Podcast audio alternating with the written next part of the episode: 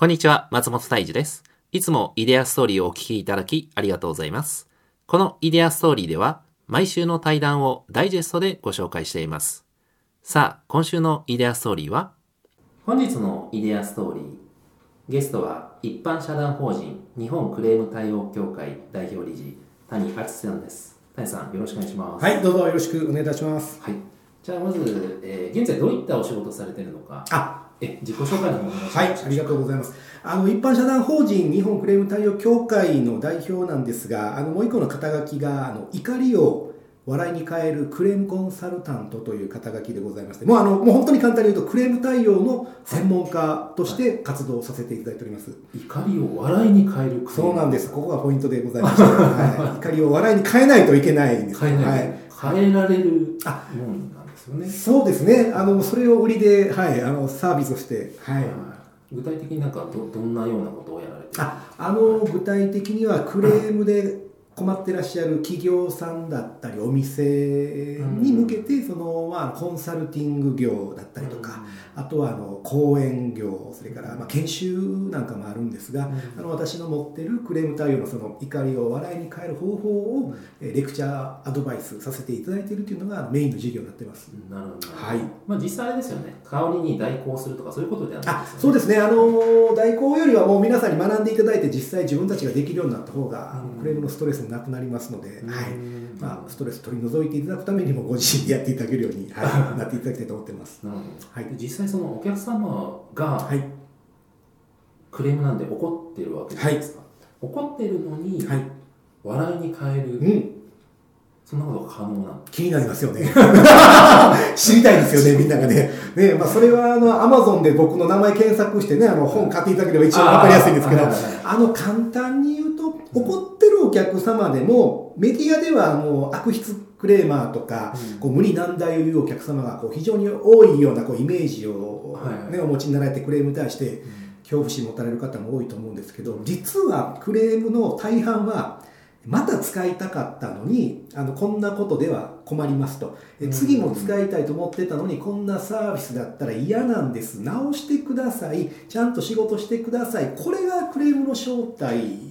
なんですね。実は。実はそうなんですね、でどうしても皆さんあの、まあ、あの怒られるのが、はいね、あのどうしても恐怖心感じられますのでこう逃げてしまったりとか、え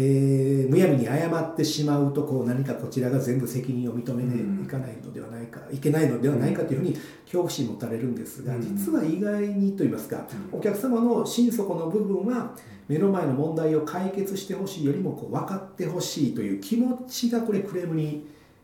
なってますあので。ー解決量分かって分かってほしいですね実はね、うん。で皆さん解決しようとか、うん。謝って許してもらおうとうん。されるんですけど、うん。これ逆に自分がクレームを言う立場になっていただいたら分かるんですけど、はいはい。はい何回も謝られるよりは、うん。あそんなことがあったら嫌なお気持ちになりますよね、お話よく理解できましたって言っていただいた方が多うん。分ちょっと気持ち収まりませんかね、はいはいはいここが実はうあの怒りを笑いに変える前の一番肝んの部分ですかはい、ここをしっかりできないとその後笑いながらお客様と会話できないですよっていうところなんですけど。笑いながら会話をする。はいはいことはができるます。であのあいいんですかねこのまま喋っちゃって、うんであのそこでいわゆる信頼関係といいますか、この人は良き理解者だというふうに思っていただくっていうところが実はあの私が教えているそのクレーム対応のプログラムの中の一番肝の部分でして、うんここの信頼関係築くとですね実はお客様は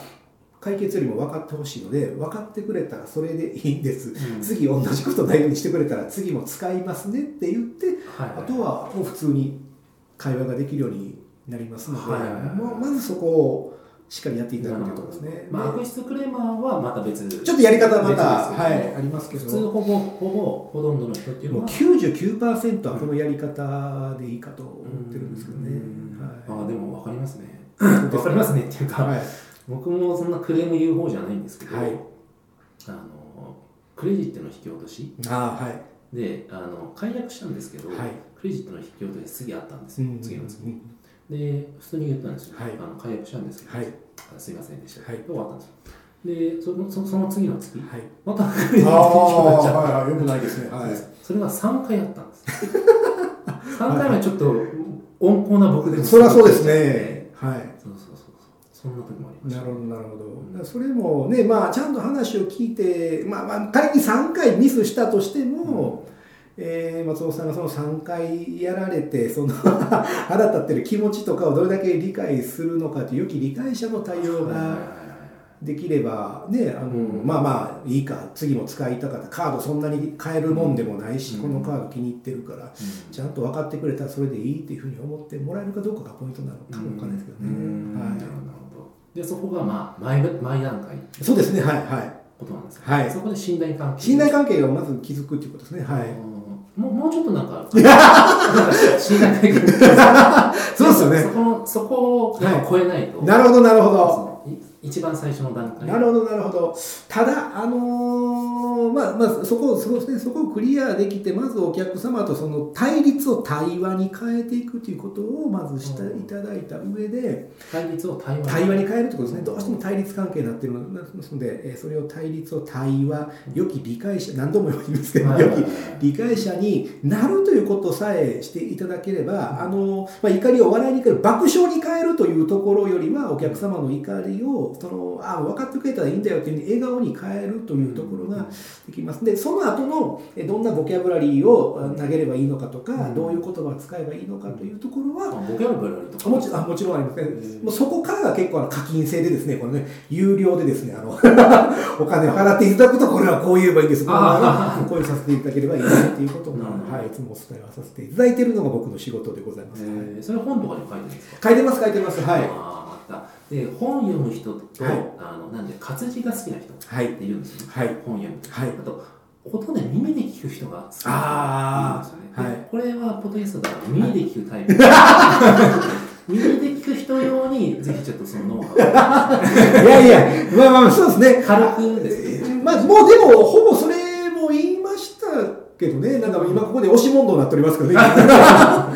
あのそうですね、まあ、あとはですね、うん。まあ、い一個だけ、なんかステップみたいな。あります、はい。まさに5つのステップっていうのがありまして、うん。それを段階踏んでいかないといけませんので、多分ね、これはですね、耳で聞く人たちにとってはもう朗報なんですけど、うん。えーそうですねあの僕のセミナーに来ていただければ一番これは 理解できるようにお伝えをさせていただいてるんですがただ、えっと、この番組を聞いていただいている方だけにお伝えするのであればはクレーム対応の最後に一番やってはいけないのはお詫びで終わることなんですね申し訳ございませんでしたって終わるのはこれクレーム対応では僕の中で最大の NG ワード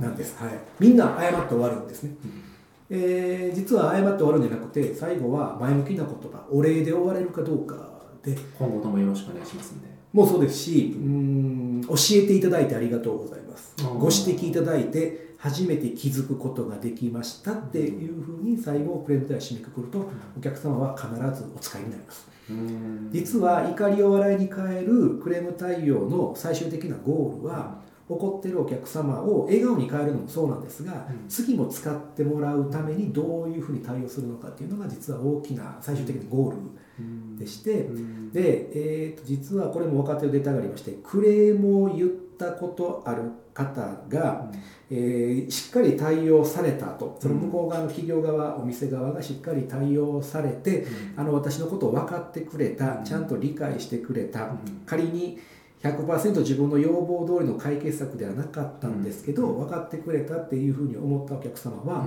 え97%が次もそのお店を利用するってデータがあるあデータがあるんですね。うんなのでどれだけ良き理解者を示すのか、うん。謝って終わると最初から最後までクレーム言ったままなんですけど、はい。えありがとうございます。教えていただかないと気づきませんでしたというふうに前向きなお礼の言葉で終わることによって、うん。クレームを言ってきたお客様から、うん。えー私たちの至らない点をアドバイスしてくれた、うん。教えてくれたお客様に変えると、うん。次もお客様はお使いになりますし、うん。あの会社にクレーム言ったけどちゃんと対応してくれていい会社使った方がいいよって言って良い口コミがうん。広がるので、ううん最終的にはお客様と笑いながらこの間クレーム言ったけどちゃんとやってくれてありがとうねっていうふうに持っていきましょうというのがはあー今全部全国でお伝えしているこのまあ怒りを笑いに変えるクレーム対応の真髄のポイントになりますはい。一応これ聞いてる人とか見てる人とか、はい。あの企業に興味あるはい。人がほとんどなんですけど、はい。でも、えっと、その御社のサービスクレームって内容じゃないですか、はい。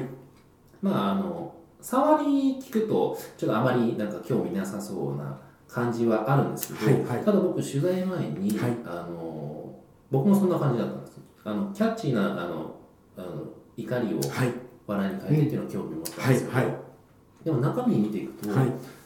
面白いなと思ったのがビジネ,、ビジネスの方にも役に立つなと思ったのがああはい。その視点を変えるだったりとか、はい。よ弱みをあえて見せるだったうり、んはい。アプローチを変えるとか、はい。あそこら辺の話を聞いて。ああなるほど。あすげえ面白いな。あありがとうございます。すよね。ぜひぜひ。そこら辺ちょっとあそこすごい面白いなあそうですか、はねもう今そういうご質問を受けながらどの部分やったかなとかで、まあ、頭がちょっとぐるぐるなってるんですけどまあ、視点を変えるというところに関してはあのこれももう事業される方には絶対クレームつきものなので気をつけていただきたいのは、うんやっぱりクレームって改善のヒントだったり、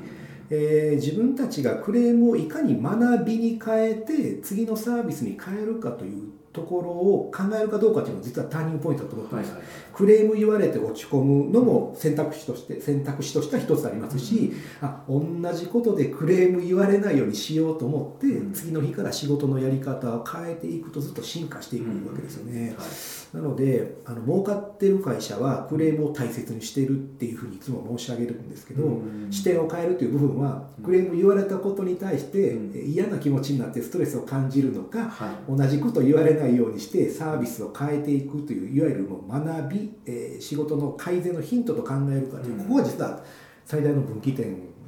だと思ってますので、うん。その視点を変えるというところは、うん。あー一見ネガティブなものに対して自分はどう受け止めるかというところがとても重要だというふうに申し上げています。社長とかは結構そのあの今の発想はい。はあそうだなとなるほど。思える方なんですけど、はい。はい。社員。なるほど。社員って結構、はいどどうで？結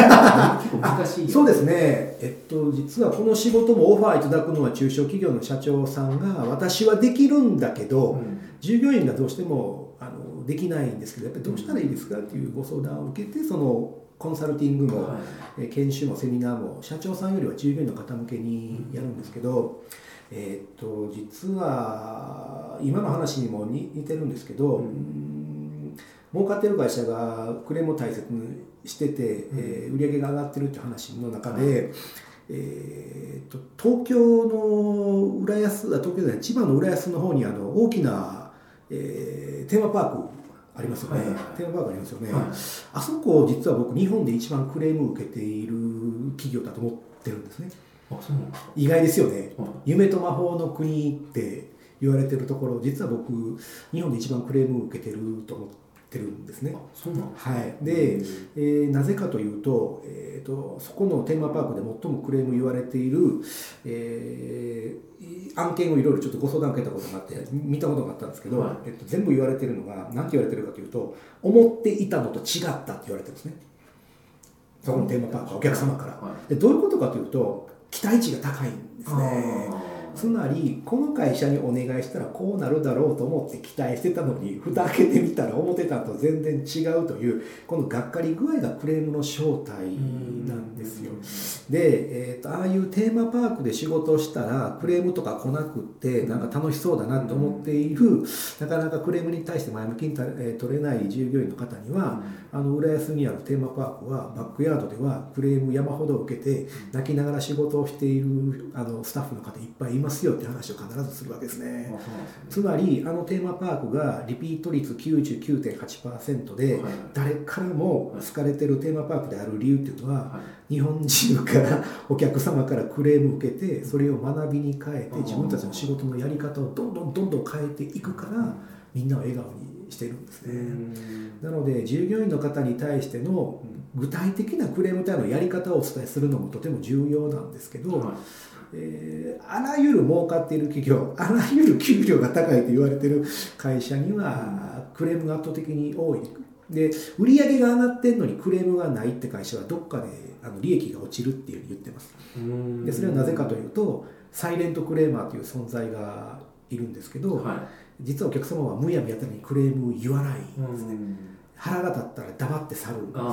さっき松本さんが多分そんなにまあ温厚なんで、まあ、クレームあんまり言わないってなってましたけど、多分あれあのカードの引き落としが4回5回連続になると多分どっかで爆発するか どっかで黙って去られてカード会社変えられると思うんですよね。で実はあんまりお客さんむやみやたらにクレーム言わないで言ったお客様を笑顔に変えていくとほっといても売り上げも上がりますし、サービスさえ改善していけば今後クレームは言われなくなりますっていうところのやっぱりそのさっきの視点を変えですけど、マインドチェンジをしてもらわないと、従業員の方もあのクレームに対してどうしても前向きになれないので、まあ、そういうお話は必ずいつもしてますね。クレームはじゃあない企業っていうのは逆にちょっと危ない。危ないですね。黙って去られてる。あの愛情の反対は憎しみではなくて無関心ってよく言ったもんだなと思いましたけどあの儲かってる会社とか期待されてるからクレーム言われてますね、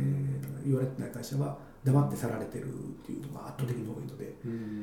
行列のできてるラーメン屋さんが急に半年ぐらいで潰れてるパターンっていうのは、行列ができるって何かテレビで取材されてすごく美味しいんだとってみんなの期待値が高いんですね、で2時間並んでやっとカウンター並んでラーメン食べられたら、なんかテレビであんな有名タレントが美味しいって言ってたよりは大したことなかったってい。うと、いちいちクレームは言いませんけども、ここええわって言って実は黙って去っていって、会社の経営が成り立てないということもよくありますので、なるほどなるほどクレームがない方が逆に危険かもしれません。これが一番面白かったんですけど、はい、アプローチを変える。アプローチを変える。はい。この対談の前編は、起業家の生き方、イデアストーリーの公式ホームページで配信しています。配信登録方法など詳しくは、イデアストーリーの公式ホームページをご覧ください。それではまた来週お耳にかかれることを楽しみにしております。